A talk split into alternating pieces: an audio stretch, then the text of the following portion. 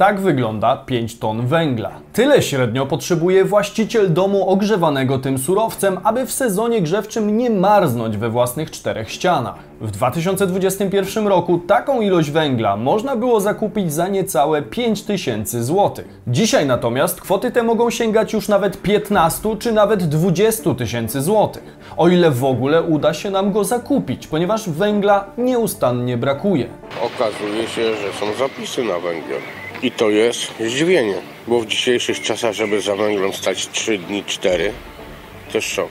Jak to się stało? Co dzieje się z polskim węglem? Skąd nagły problem z zakupem surowca i jaki plan na rozwiązanie tego problemu ma polski rząd? Sprawdźmy to. Bison.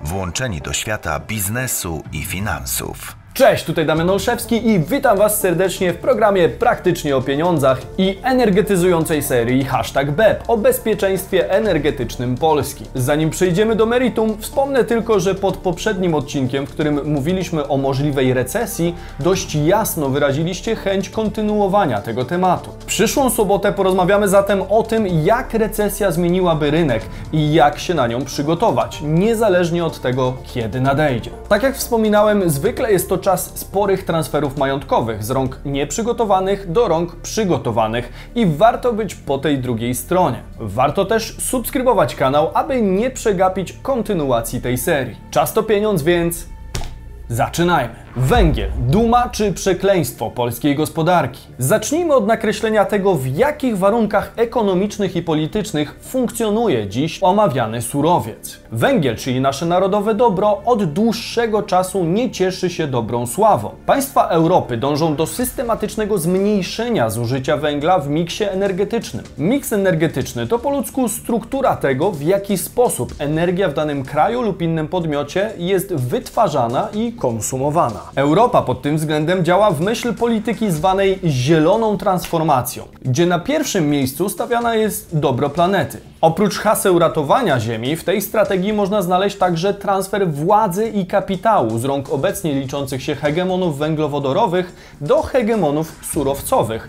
którzy będą liczyli się w nowej rzeczywistości. Kto to będzie i jak to wpłynie na dotychczasowy układ sił na świecie? To jest temat, który zasługuje na zupełnie inny odcinek. Dajcie znać w komentarzu, czy chcielibyście go zobaczyć. Każdym razie głównym kierunkiem rozwoju energetyki unijnej jest skupienie na niskoemisyjnych źródłach energii, do których nasze czarne złoto nie zostało zaliczone. Wizja walki z globalnym ociepleniem i ratowania planety to oczywiście wartościowe założenia moralne. Prócz idei warto jednak sięgnąć po Excela, spojrzeć na liczby i uczciwie poinformować społeczeństwo także o kosztach tego procesu. Jaką rolę odgrywa w tym polski węgiel? Polska energetyka do dziś oparta jest głównie na przetwarzaniu węgla i to się szybko nie zmieni. Tym samym każda decyzja o zwiększeniu tempa redukcji emisji dwutlenku węgla w Unii zwiększa również koszt tego procesu odczuwany przez przeciętnego Kowalskiego. Chociażby poprzez spore koszty, jakie ponosimy za prawa do emisji dwutlenku węgla w elektrowniach węglowych. Niestety nasza część Europy nie jest tak samo dobrze przygotowana do takiego skoku energetycznego, jak gospodarka francuska, niemiecka czy innych krajów Unii. Naszym dobrem narodowym od zawsze był popadający w niełaskę węgiel.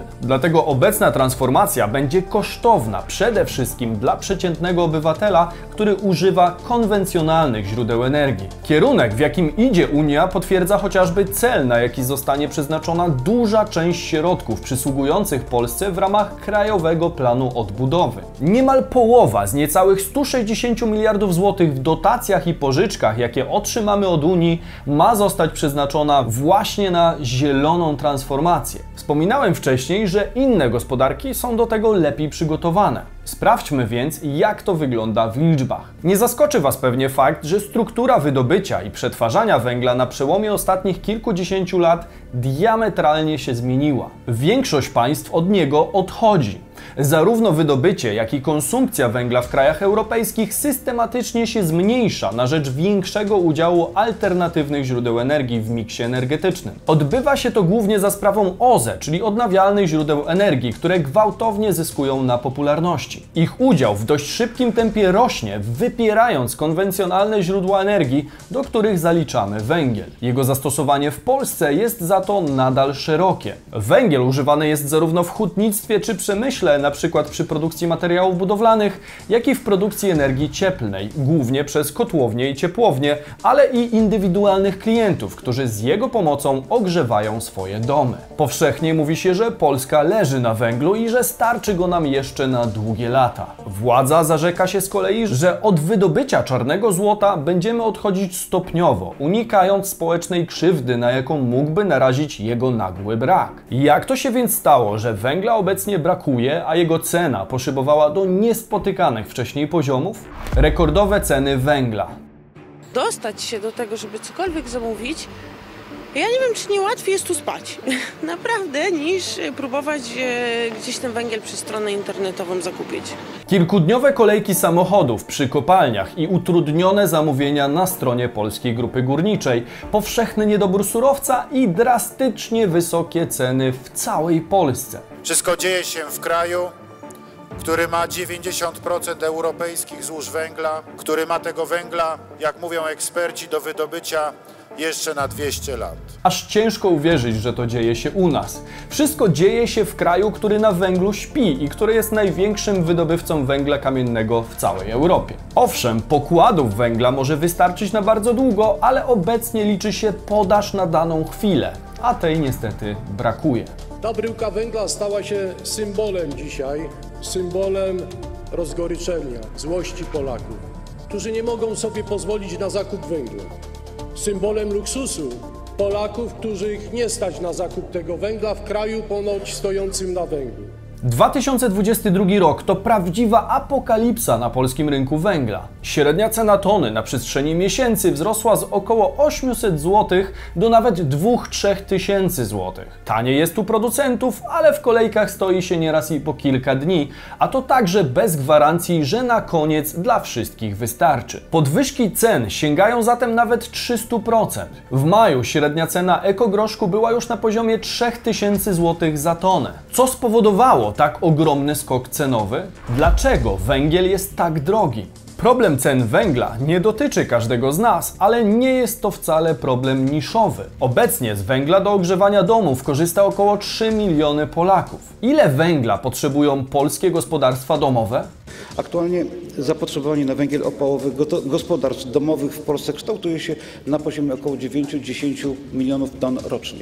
9-10 milionów ton. Zapamiętajcie te liczby, bo przydadzą nam się na później. Jakie są zatem konkretne powody tak drastycznych podwyżek? Pierwszym powodem obecnych cen węgla jest wspomniana już wcześniej polityka Unii i zaburzenia podaży na światowym rynku. Kierunek rozwoju energetyki unijnej ogranicza przetwarzanie węgla w miksie energetycznym. W myśl idei Zielonego Ładu Polska dąży do stopniowego wygaszania kopalni węglowych, a nie do ich rozbudowy. Z oczywistych względów nie sprzyja to generowaniu dodatkowej podaży wewnątrz naszego kraju, a tym samym przekłada się na dostępność i ceny. Sytuację podażową węgla na rynku światowym i europejskim dodatkowo komplikują skutki pandemii, z którymi wciąż się zmagamy oraz trwająca wojna na Ukrainie. Przez pandemię i problemy z przerwami w światowym łańcuchu dostaw, problemem stało się także wydobycie węgla. Producenci zahamowali produkcję, a jak wiemy, zapotrzebowanie na ten surowiec w późniejszym czasie zaczęło rosnąć. Podobnie jak i jego wycena na światowych rynkach. Innymi słowy, brakuje go nie tylko w Polsce, ale i w innych zakątkach świata. To nie ułatwia nam pozyskania węgla z importu, który miał być jednym z lekarstw na niedobory powstałe na skutek embarga na węgiel rosyjski. No właśnie,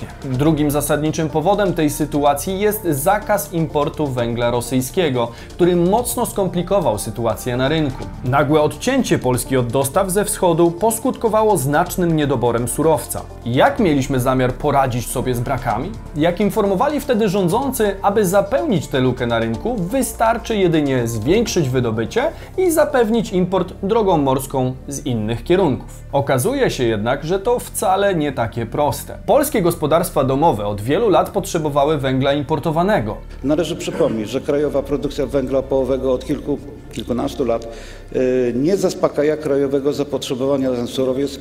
W latach ubiegłych pokrycie zapotrzebowania sektora komunalno-bytowego odbywało się przy udziale surowca importowanego do Polski. Polska niedobory węgla łatała importem, ponieważ produkcja krajowa nie nadąża za zapotrzebowaniem. Sytuacji nie polepsza ograniczanie jego wydobycia, wymuszone przez kierunek kierunek rozwoju energetyki unijnej. Żeby nie być gołosłownym, w 2019 roku polskie kopalnie wydobyły 61,6 milionów ton węgla kamiennego. W 2020 było to już zaledwie 54,4 miliony ton. W 2021 roku sprowadziliśmy z Rosji 8,3 miliona ton węgla, który obecnie ciężko jest zastąpić. Sprowadzały go głównie prywatne polskie firmy, które następnie dostarczały go do indywidualnych klientów, przedsiębiorców i ciepłowni. Zatem skoro zapotrzebowanie gospodarstw domowych wynosi około 9-10 milionów ton, a import z Rosji wynosił 8,3 miliony ton, to łatwo zauważyć, z czego wynikają obecne braki. Plan na zasypanie powstałej przez embargo dziury na rynku polskim węglem ma dwie zasadnicze wady. Po pierwsze, węgiel wydobywany w naszym kraju często nie posiada odpowiednich parametrów dla elektrociepłowni, zatem nie może on zastąpić niedoborów wszędzie, a przynajmniej nie w efektywny sposób. Po drugie, zwiększyć wydobycia nie da się tak po prostu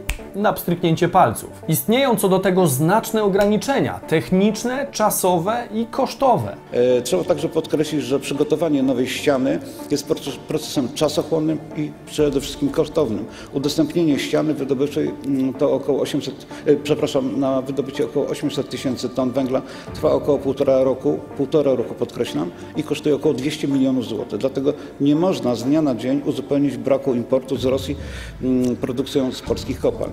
Najłatwiejsze pokłady są już wyeksploatowane. Z kolei sięganie po węgiel coraz głębiej sprawia, że proces techniczny się wydłuża i staje się bardziej kosztowny. To może łatwiej byłoby go importować. Tutaj też pojawia się zasadniczy problem w postaci braków podażowych na całym świecie. Nie jesteśmy obecnie jedynym krajem, który poszukuje zmiany kierunku dostaw węgla importowanego. A jak wiadomo, im więcej podmiotów bije się o ten sam towar, tym lepszą cenę uzyskuje producent. Prawda jest taka, że na zmianę dostawcy przypadł nam jeden z najgorszych możliwych momentów na rynku. Cena węgla na światowych rynkach jest obecnie po prostu wysoka. Sprowadzanie węgla kamiennego drogą morską nie będzie zatem specjalnie tańszym rozwiązaniem z uwagi na koszty logistyczne, sytuację cenową na rynkach i możliwości naszych portów. Trzecim powodem ekstremalnych cen węgla jest kryzys energetyczny. O tym przestało się mówić, ale węgiel stawał się droższy na długo przed wojną. Nagle wzrosło jego znaczenie dla polskiej energetyki, a samowystarczalność, jaką dzięki niemu mamy,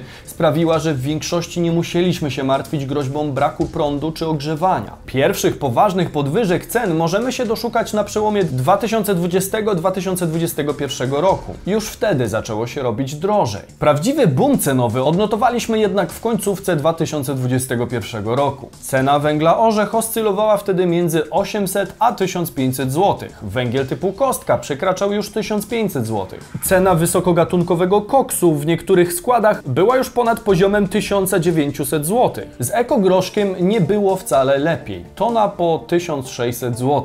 Ceny oczywiście potrafiły się sporo różnić w zależności od lokalizacji i polityki cenowej danego składu węgla. Dajcie znać w komentarzu, w jakiej cenie sami kupowaliście węgiel w 2021, a jak to wygląda obecnie. Zatem już we wcześniejszym roku ceny rosły o kilkadziesiąt procent. Czwartym powodem obecnych cen są marże pośredników, którzy również wykorzystują obecne niedobory do windowania cen. I tu jak zwykle kłania się prawo popytu i podaży, gdzie masa klientów chce zakupić ten sam towar. Producenci o wzrost cen oskarżają nie wojnę, a właśnie pośredników, czy jak sami ich określają spekulantów. Mają oni skupować węgiel po normalnych producenckich cenach, czyli za 1000-1100 zł, a następnie sprzedawać surowiec 2-3 razy drożej. Faktycznie bardzo utrudniona jest możliwość kupienia węgla prosto od producenta. Jeśli coś się pojawia na aukcjach PGG, to od razu jest wykupywane, mimo że sezon grzewczy już jest za nami. Drastycznie wysoki popyt na surowiec spowodowany jest obawami o przyszłą dostępność węgla. Czy węgla zabraknie? Problem jest na tyle duży, że szacuje się, że w najbliższym sezonie grzewczym na start tegorocznej jesieni węgla może najzwyczajniej zabraknąć. Trudno więc dziwić się obecnej zmasowanej akcji wykupowania wszystkiego, co się tylko pojawia. Polacy robią zapasy w obawie, że na jesień ceny węgla będą jeszcze większe, o ile będzie on w ogóle dostępny. Taki scenariusz przedstawia chociażby Rafał Jedwabny, przewodniczący sierpnia 80 w PGG. Przestrzega on, że jeśli na rynku węgla nic się nie zmieni, to ceny będą jeszcze dużo wyższe. Za taki obrót spraw przewodniczący obwinia rząd, który przyjął bierną postawę wobec problemu. Według Rafała Jedwabnego polski kryzys energetyczny to nie tylko inwazja Rosji na Ukrainę, a problemy zaczęły się wcześniej, bo węgiel drożał już w 2021 roku. I tutaj pełna zgoda. Według prognoz związkowców przy braku zmian na rynku węgla cena ekogroszku może spokojnie podskoczyć aż do 4-5 tysięcy złotych w sezonie grzewczym, a i tak będzie ciężko go kupić. Według strony PGG nie da się kupić żadnego paliwa węglowego. Najpopularniejszy ekogroszek workowany znajdziemy w cenach rozpoczynających się od około 1000 zł. Cena aż tak nie straszy, ale dostępność już tak. Polska Grupa Górnicza tłumaczy to tym, że linie produkcyjne osiągnęły już maksimum przerobowe i towar w e-sklepie jest na bieżąco uzupełniany. Wspomniany ekogroszek potrafi pojawić się w sprzedaży na dosłownie parę minut, a później znowu go nie ma. Tak szybko jest rozchwytywany. Są też sytuacje, w których strona PGG jest całkowicie zablokowana z powodu zbyt dużej ilości osób lub maksymalnej liczby transakcji, jakie można zrealizować w ciągu danego przedziału czasowego. PGG zaznacza, że będzie sukcesywnie zwiększać pulę węgla, który będą mogli kupić odbiorcy indywidualni. Co więcej, prawdopodobne stało się, że od sierpnia zacznie działać stacjonarna sieć sklepów z węglem. Sprzedawcy szacują jednak, że w Polsce w tym roku zabraknie około 11 milionów ton węgla, z czego 4-5 milionów ton w samym tylko sektorze komunalno-bytowym. Niedobory mogą być więc bardzo odczuwalne. Jak z tym problemem ma zamiar poradzić sobie polski rząd? Cena gwarantowana za polski węgiel. Skoro ceny węgla nie da się opanować, to powstał pomysł ich regulowania na poziomie państwowym. Premier Mateusz Morawiecki zapowiedział, że węgiel ma być dostępny w cenach po 1000 zł za tonę. 14 czerwca rząd przyjął projekt ustawy, który ma zagwarantować cenę węgla na poziomie 996 zł za tonę. Z takich warunków mają skorzystać głównie klienci indywidualni, ale i spółdzielnie ze wspólnotami mieszkaniowymi. Warunkiem ma być przedstawienie zaświadczenia o zgłoszeniu źródła ciepła do CEEB, czyli Centralnej Ewidencji Emisyjności Budynków. Czas zgłoszenia do bazy minął 30 czerwca. Cena gwarantowana ma dotyczyć ilości do 3 ton węgla na jedno gospodarstwo domowe, a tańszy surowiec będzie do kupienia w składzie prywatnym pod warunkiem, że przystąpi on do programu lub w sklepie PGG. Sprzedawcy, którzy przystąpią do programu, mają dostać rekompensatę z tytułu utraconych zysków. Jej maksymalna wartość wynosi 1073 zł i 13 groszy brutto. Ok, to tyle z teorii. Teraz zajmijmy się praktycznością tego rozwiązania. Pierwsze pytanie, które się nasuwa, to dlaczego niby prywatni przedsiębiorcy mieliby chcieć dostać 1000 zł z niepewną dopłatą zamiast 3000 zł obecnie? Nie wydaje Wam się to odrobinę pozbawione logiki? Spójrzmy na fakty.